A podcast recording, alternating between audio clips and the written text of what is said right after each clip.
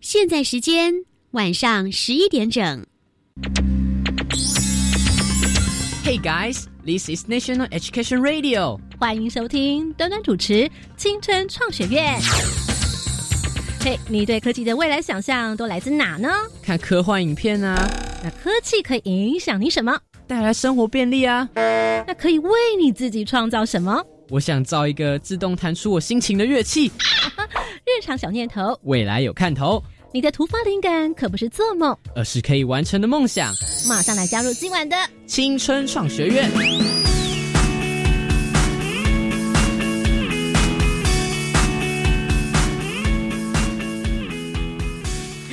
同学，欢迎再次来到教育广播电台，在一到六月份每个礼拜一晚上十一点钟到十一点半准时收听短短的青春创学院。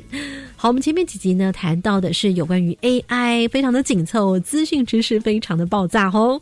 本集呢会稍微的把节奏呢放慢一点，大家轻松听。今晚端端要为你来规划的是音乐与科学科技。在以往的规划呢，我们都是先由专家上场来给大家一些必备的知识，后头呢由同学们来分享他们的实作经验。但今晚不同，我们要颠倒过来，短短在前半段要为你们来规划的是音乐小科普，将有同学呢亲自来上场说故事；而在后半段的实作学习呢，再由专家亲自上场来跟同学们分享音乐科系他为什么要接触新科技和 VR 呢？好，马上来进入短短的青春创学院。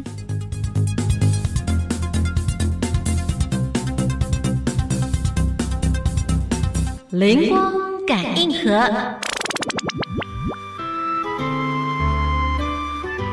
回到教育广播电台青春创学院，我是丹丹。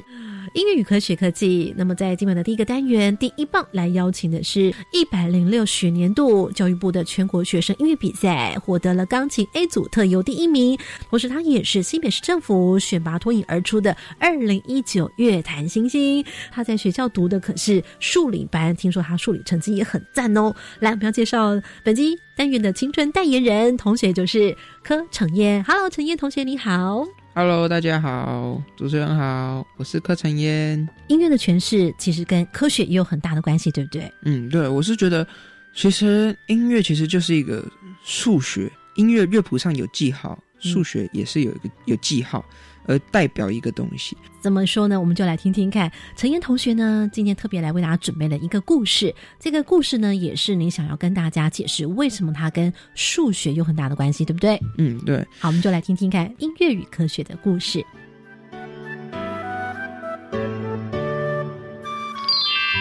我相信大家应该都知道毕达哥拉斯这个数学家吧？他以前啊，经过一家打铁店，然后被其中那个打铁的声音吸引住。那个声音不仅有节奏感，而且还蛮好听的，他就觉得很奇怪，然后他就去看了一下，他发现里面有四个人啊，他们就拿了四个重量不同的铁锤，然后这四个铁锤的重量分别刚好是十二比九比八比六。当两个铁锤的重量比分别是十二比六、十二比九和十二比八的时候，敲打出来所发出来的声音啊，其实听起来是相当和谐的。然后他回去之后呢，他就利用当时啊专为审度音律的乐器啊，叫做单弦琴，他做了一个实验，然后有两项重要的发现。第一个呢是两个声音之所以能够听起来和弦悦耳，跟两弦的长成简单整数比很有关系。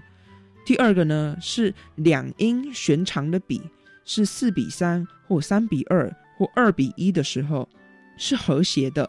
他们的音程刚好就是我们乐理所讲的四度、五度和八度，所以啊，对于毕达哥拉斯而言，音乐就是整数比啊。刚才领导是陈燕同学跟大家分享，到底音乐跟科学有些什么样的关系的小故事。为什么分享这个故事呢？他说，好像比较少同学会直接联想到音乐跟数学，可是有非常密切的关联的哦。我这回呢，端端想进一步的来问一下我们的陈燕同学，你在练琴啊，或者是在演奏的时候，怎么样把你大脑里面、你脑海里面所想的那个音符、音色啊，那个音乐的样貌，跟你的手啊、你的身体。题啊来做一个连构，怎么样的把它连接起来？因为它会成为一种习惯，所以它也是科学的耶，对不对？来，陈燕同学，你分享看看。呃，其实我弹琴的话，其实是比较靠逻辑思考的。嗯对，嗯就是我弹的时候想出来的，其实是一个立体图形。嗯可能一般人不会想得到，但是像立体图形，它其实就是一个跟数学有关嘛。所以意思是说，你对这首乐曲的感觉，可能不是一个平面的图，对对对，它可能是一个有呃，也许是梯形的什么，嗯嗯。然后有 S Y Z 轴，对对对对对。然后声音啊，钢琴弹出来的声音，嗯，然后声音讲的就是波嘛，嗯。然后大小就是所谓波的振幅嘛，那些等等的，就是也是跟科学很有关系的。嗯。打击乐器啊，然后包括触键啊、键盘啊，嗯敲击那个琴弦呢，那个音锤敲击琴弦，也都是跟那个科学是非常有关系的。对，因为这个钢琴本身就是一个敲击乐器，对啊，对啊当，你你弹下去的时候，你的力度怎么样子呈现出来的音色，感觉就会不一样，对啊，表情就会不一样。对，比方说，就像像说哦、假如我现在是集中所有力气在手指的一个点上，然后你弹在很准确键盘。键盘的一个很准确、很正中间的一个位置，那嗯听起来是很集中、很尖锐、很扎实的音。那假如你是想要深入在键盘沉沉在里面的话，嗯那可能你是要呃把你身体的重心放低，手腕是垂下来的。我的话啦，我会用比较多手指，比较多跟像嗯、一个音的话，我可能就用两根手指或三根手指去弹，嗯可能就会听起来比较有那种氛围。像刚刚你所说的这些，你对音乐的想象呢，诠释成各种不同的形状，可能是一个盒子，是不是？嗯，有可能。可能也许是一颗球形的，嗯，比方说呢，可能会有什么形状出现？它其实不算一个物体啊，嘿，它我自己其实也不知道它是什么，但是我就觉得有一个东西在那边。然后我弹的每一个音符，其实就是它每一每一个线条、每一个边角，嗯，每一个线段，我也说不上来它是什么东西。OK，所以不是我们日常可能会不是想到一颗篮球啦，不是想到一个对哦包包，不而且这样。而且它是透明的，是嗯，像你看一栋大楼，你可以看到它的钢骨钢骨，对，它是嗯被可以被你给解析的那种感觉。骨架，对对对，嗯，了解，有点建筑感这样子。嗯嗯嗯，包括只是也许是弹一个音，嗯然后我就看到陈燕同学他一根手指哦，就在那个键上面的这嗯嗯嗯 摩擦的感觉，好像那小提琴在揉弦、啊这个样子，对对？就像那个是靠想象力，嗯像哦，之前上一位大师的课啊，嗯他就问我说，我觉得就是哈、假如我是那位大师，他就问我说，你觉得要怎么让一个音渐强？嗯然后我那时候想，哦，猛换踏板吗？因为踏板其实会有一些音响，耶然后就哐哐哐哐哐哐那种，就 有可能会让一个音渐强。不然一般人想，怎么一个音是要怎么可能渐强？但是真的有作曲家写的曲子是在一个音之内写渐强，对啊，一个音就按下去就一个声音，怎么渐强对呢，？那个就是要靠想象力，你要想象嗯哦，他在渐强，观众就会觉得他对他真的在坚强。你整个身体散发出来的气氛就是要说，哦，这个音在坚强。因为你透过你的身体，或者是你呃你的手指里面，你输给他的力量、嗯是坚强的力量。嗯，好，非常感谢在单元当中来邀请到柯晨烟小小钢琴家来跟他分享他心中音乐与科学的关系，也提供我们线上收音同学来参考。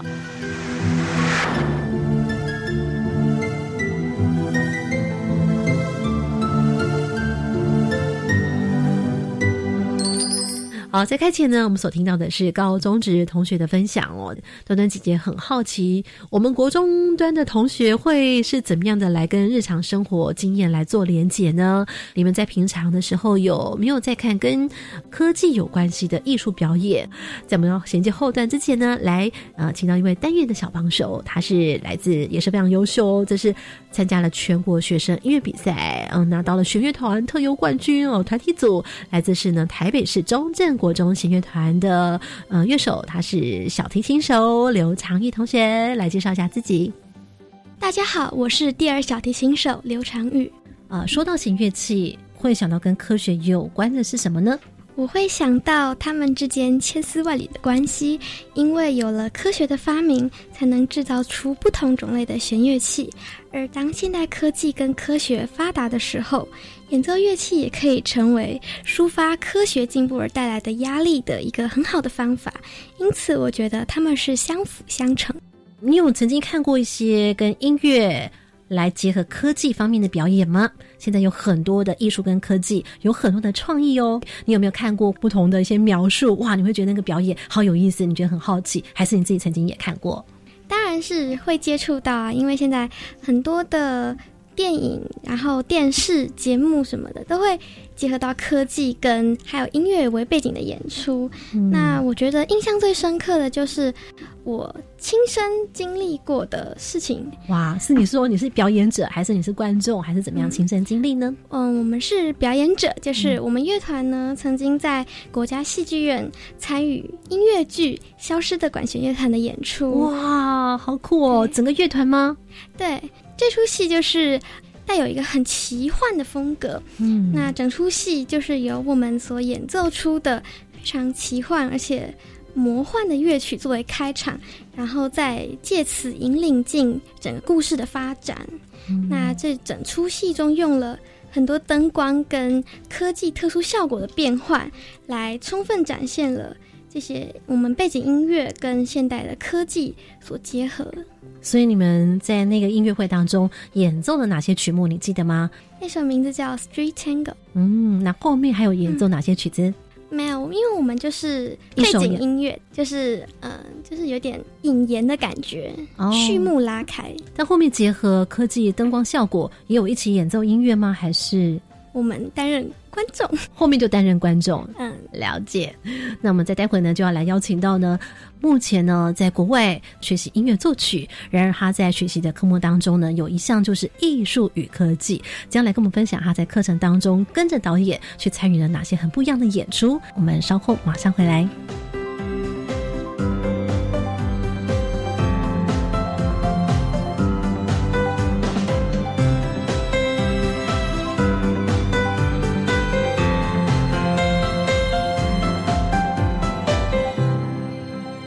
进行是艺术脑，有请本集艺术脑大师。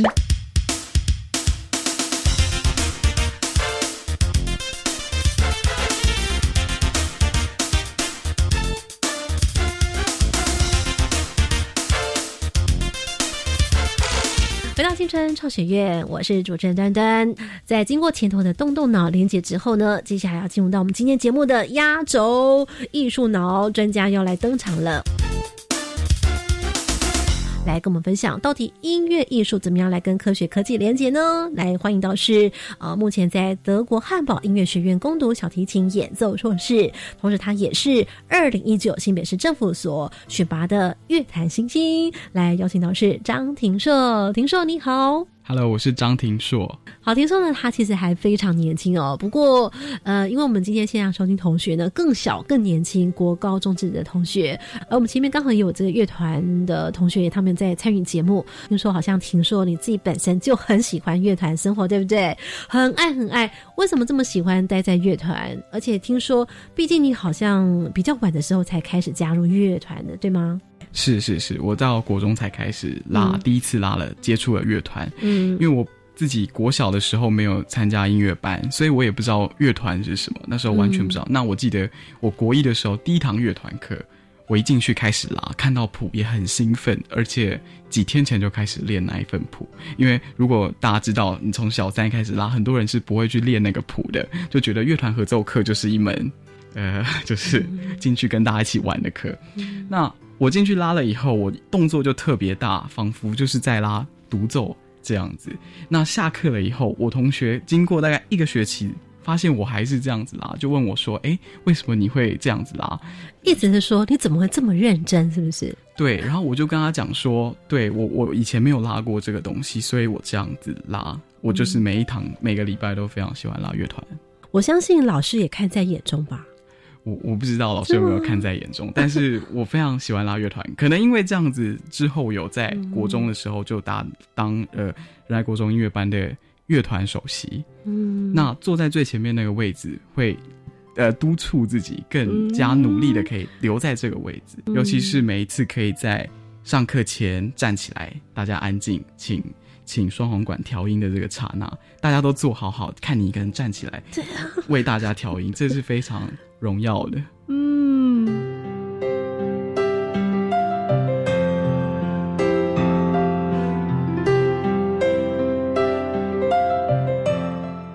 在节目当中呢，都特别来邀请到一个非常酷的这个小提琴演奏家，他是二零一九乐坛新星张庭硕，由新北市文化局所甄选出来的，非常的卓越。我相信大家呢，应该也会觉得很好奇。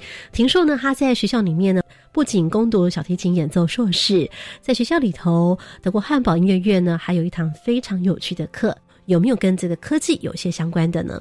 有，我们学校有一个科系啊，叫做 Multimedia，叫做多媒体音乐。翻译的话，那我们都要修一些新音乐的课程。新音乐哦，新音乐，这些新音乐已经不是一些所谓新的创作技法，而是完全崭新跟科学的运用。比如说像 VR 实境或者一些传感器、感应器，实际运运用到音乐会中，算是必修课吗？应该说是必修课，可是他开了很多门课，你可以自己选你要上哪一门。所以在课程当中，大概一整个学期会有哪一些课可以上呢？他每一堂课会请一个不同的学生来发表一个不同的项目。嗯，那其中一个项目我就非常感兴趣，就是一个没有这个乐器，可是他发出了各式各样的声音。没有这个乐器，但是他发出各式各样的声音。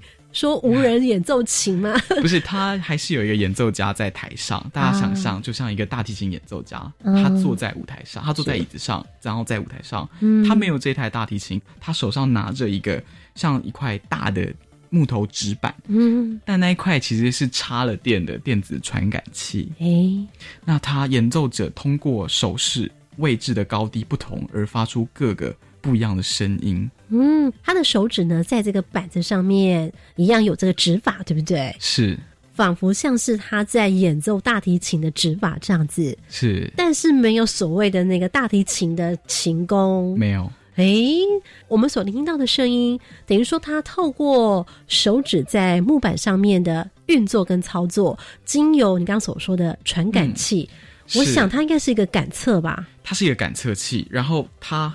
很长，大概一百五十公分。你说那个木板是不是？就它长得像木板，但它是一个传感器。哦，这木板里面其实有传感器的装置。是你按到什么音，就是你按到某一个位置，嗯，它会发出不一样的声音。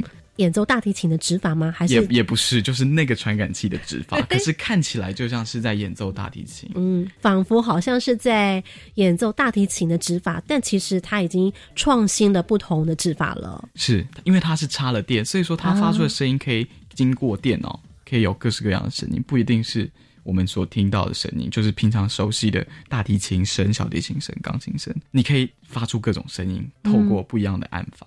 诶，所以这么意思是说，因为他透过电脑给予他不同的音色嘛，也许我今天给他的音色可以做不同的变换，是，也许下一首或者是不同首或不同舞台的时候，就可以来把它转换成不同音色。换句话说，也真的不需要会演奏大提琴的琴手来演奏喽，也不需要喽，不需要。他通常会是作曲家的学生自己来操作，或者是有打击乐的同学。他们的手势非常精准，经过训练，他们的肌肉记忆可以感受到在某一个位置的时候会发出什么样的声音。每个音跟音的距离啦，这些也都可以透过这个所谓的多媒体设计者，他来自己用他的想法来给予他一些不同的定义喽。是他可以靠完全可以经过他的设定，今天这个设定是这样，就会发出什么样的声音。他明天又可以改一个新的设定。好，我了解了。所以换句话说，它根本就是创造一个新乐器啦。可以这么说。对，你觉得酷的地方在哪里哦？我觉得酷的地方是你，如果今天音乐会出现了一个这样的东西，嗯，他拿着一个长得很像大提琴的东西坐上去，结果他发出来不是那样的声音，这对于听众来说会是很大的冲击，因为看到的跟想象的是不一样的，耳目一新。可你刚刚提到了“冲击”两个字，是，你意思是说，对于你学古典音乐这么久的，会有一种哇。很震撼的感觉吗？对，我就想说，哎，怎么会有这样的事情发生？你不是学作曲的吗？为什么你写出来的曲子完全跟我熟悉的不一样？但是就是久了就会也会很喜欢了。是，所以它所发出来声响，你觉得 OK 吗？漂亮吗？喜欢吗？对，这人见仁见智，但我我是很喜欢啊。真的哦，因为你这么讲的时候，我脑海里面想到的、听到的会是那种比较电子的声音，哎，是是，就是蛮电子的声音。那不就有有点像电子合成器这样的声响了吗？对，它是有点像电子合成器，但比较好听。那加上它不是只有放出来，平常电子合成器可能就是你按一个键，它就播出来，但它更多的是一个表演的元素，因为实际上真的有人在操作。嗯，那它也是像音乐会一样会发生各个状况，譬如说今天表演者他的手势不对，或者是他按法不对，那也会发出不对的声音。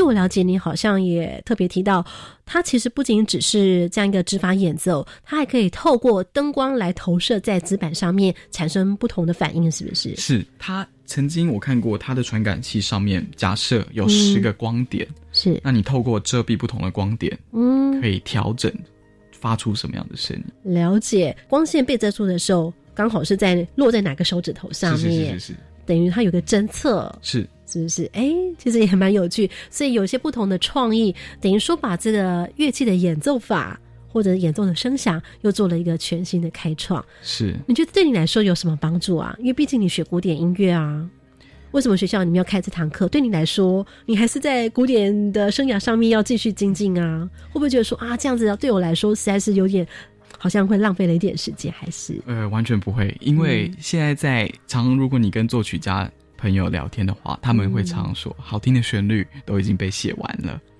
那看到现在乐季上的一些音乐会，越来越多的就是新音乐的出现。嗯，可能大家会慢慢旧的音乐，可能慢慢大家会比较少去演奏。现在大家慢慢的可以接受一些新的音乐，所以说我们也得去学习说怎么去演奏一些新的东西，而不是原本就一直在练习所谓古典音乐。嗯。好，我们听到呢，这是来自二零一九乐坛新星，目前呢正在德国汉堡音乐学院来攻读小提琴演奏硕士的张挺硕。课程里头还有一些不同的一些学习，听说还呃使用了 AR。节目当中待会继续来分享。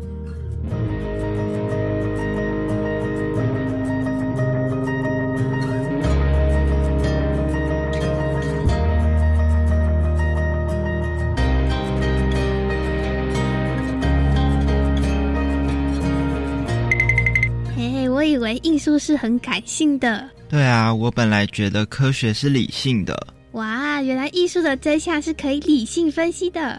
是啊，科学的背后也有感性的一面呢。继续收听青春创学院。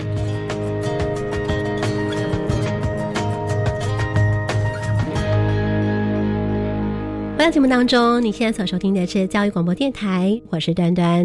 今天特别来为大家邀请到是二零一九乐坛新星张挺硕，目前呢在德国汉堡音乐学院呢攻读小提琴演奏硕士。我们邀请挺硕来跟大家分享哦，在这个学校里面所学当中，接触了一个多媒体相关的课程，是吗？是。这个课程的全名叫做什么？这个课程全名叫做二十一世纪音乐分析法。啊，好酷哦！二十一世纪的，二十一世纪音乐分析法现在正在发生，正在摸索，正在探究各种不同新的声音可以形成或创造出来，既有不同的一些装置啦，发出一些意想不到的一些声音哦。是，那我们要请婷硕呢来跟大家分享，是你所看到的 VR，哎，在你们学校里面有做了一些不同的应用，是不是？是这堂课的老师。呃，亚历山大·舒贝尔他本身创作了一套大型的音乐相关的曲目，叫做《Control》控制。那在这个大型曲目中，他就让每一个听众都配备一个 VR 的眼镜，那进入到一栋大楼里。那他将这栋大楼分成三等份，第一个部分的人就是进去这栋大楼的人，第二个部分的人是在二楼，就是第一部分人进去玩。过了二十分钟就可以到第二楼，那第二楼可以控制跟刚进去的人的 VR 连线讲话。那第三部分的人就是再过二十分钟后，刚刚在二楼的人再去三楼来观看楼下的人现在在做什么事情。这样的目的是什么呢？这就是一个大型的创作，因为它完全取决于第二层楼跟第一层楼的人的沟通，他会走向哪里，去哪里都是未知的。那这跟音乐有什么相关？他们在整栋建筑物里面呢，邀请了大约二十位的人员、艺术家在里面做一些特定的表演。那这些表演都是经过乐谱准确写写下来的。他在这间房间需要做什么事情？那进去的听众并不知道这些人员在里面在做些什么事情，而他也不知道现在该往哪里走。完全是透过二楼的人来指示他现在要做什么事情。他是告诉他说：“麻烦你现在往右边走，往上面走，往什么地方走？”是这样子的指示吗？是。那他凭什么来给这指示？他的 VR 里面就有连接的 WiFi 控制，第二楼有麦克风可以跟一楼的人讲话。哦。那这个 VR 佩戴的目的就是呢，它的画面会闪烁，你没办法直接的看到你眼前的事物。嗯，有时候它可能是一个投影的画面，有时候会变成实际的建筑的一个构造。嗯，但 VR 它基本上是一个虚拟实境哦。是，换句话说，它其实看到的其实都是假的耶。有时候是假的，没错。基本上是一定是假的。哦，对对对。因为就算是看起来是真实的，都是虚拟的哦。嗯。你有看过亲身看过吗？有，我有亲身看过，他有预告片哦。那他一楼的人是戴着 VR 眼镜，二楼的人已经经历完这个，他已经剥掉了，他直接告诉一楼的人，你现在该往哪里。那它里面所跑出来的画面，有时候就是对，就是已经给他好做好的虚拟的，但是其实跟楼层也是有相关的。他不会上楼，他只会在同一个平面层游移这样子。嗯，就说这一楼进来的人，他们的头盔上面有一个探照灯，就对了，是是是，可能是一个摄影镜头。那这摄影镜头所看到的景象，是有二楼的人，他们现在已经把头盔拿下来了，是他们看得到。这一楼的人，他们现在目前所走的场景情境是如何？是，比方说今天是我，我叫王小明，或者是呢，待会呢换成陈小慧来指引他的时候，明明是同样的场景，可是有可能带他的方式不太一样。没错，所以你不知道会发生什么样的事情。哎，所以更有趣的是，二楼他已经完成的人就。坐在三楼来观察一楼跟二楼的人他们在做什么？没错，就是在看好戏的感觉吗？就是在看好戏，蛮好笑的。对，但是因为现场的气氛是比较诡谲的，所以我自己觉得蛮像恐怖片。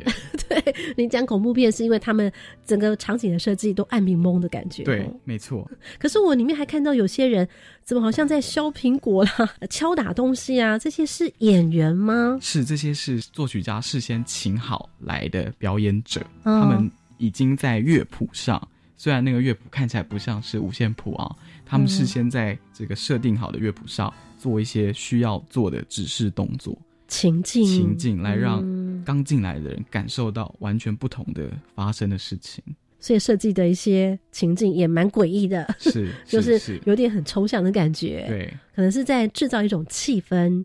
所以其实有一种不同的剧场的概念的感觉。是三楼的人为什么要在那边看好戏呢？你觉得？应该是说他刚经历了第一楼，一楼他自己去亲身体力，然后又到了二楼摘掉了头盔之后，他指导别人，到最后三楼他再去看整件事情的发生，应该会有不同的想法吧。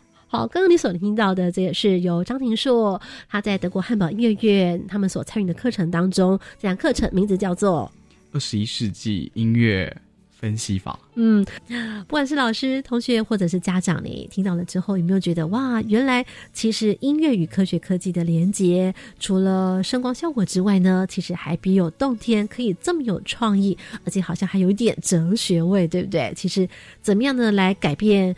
观看或者是聆听的方式，打破框架，这真的是一件非常有趣的啊！不管是在学习或者在创意的创造表演当中，应该都很值得我们好好的来参考学习一下的吼。再次非常感谢庭硕的分享，感谢庭硕，感谢大家，别忘了青春创学院，我们下回下礼拜一晚上十一点钟见喽，拜拜！听完节目马上搜寻粉丝团端端主持人，下周同一时间准时收听。青春创学院。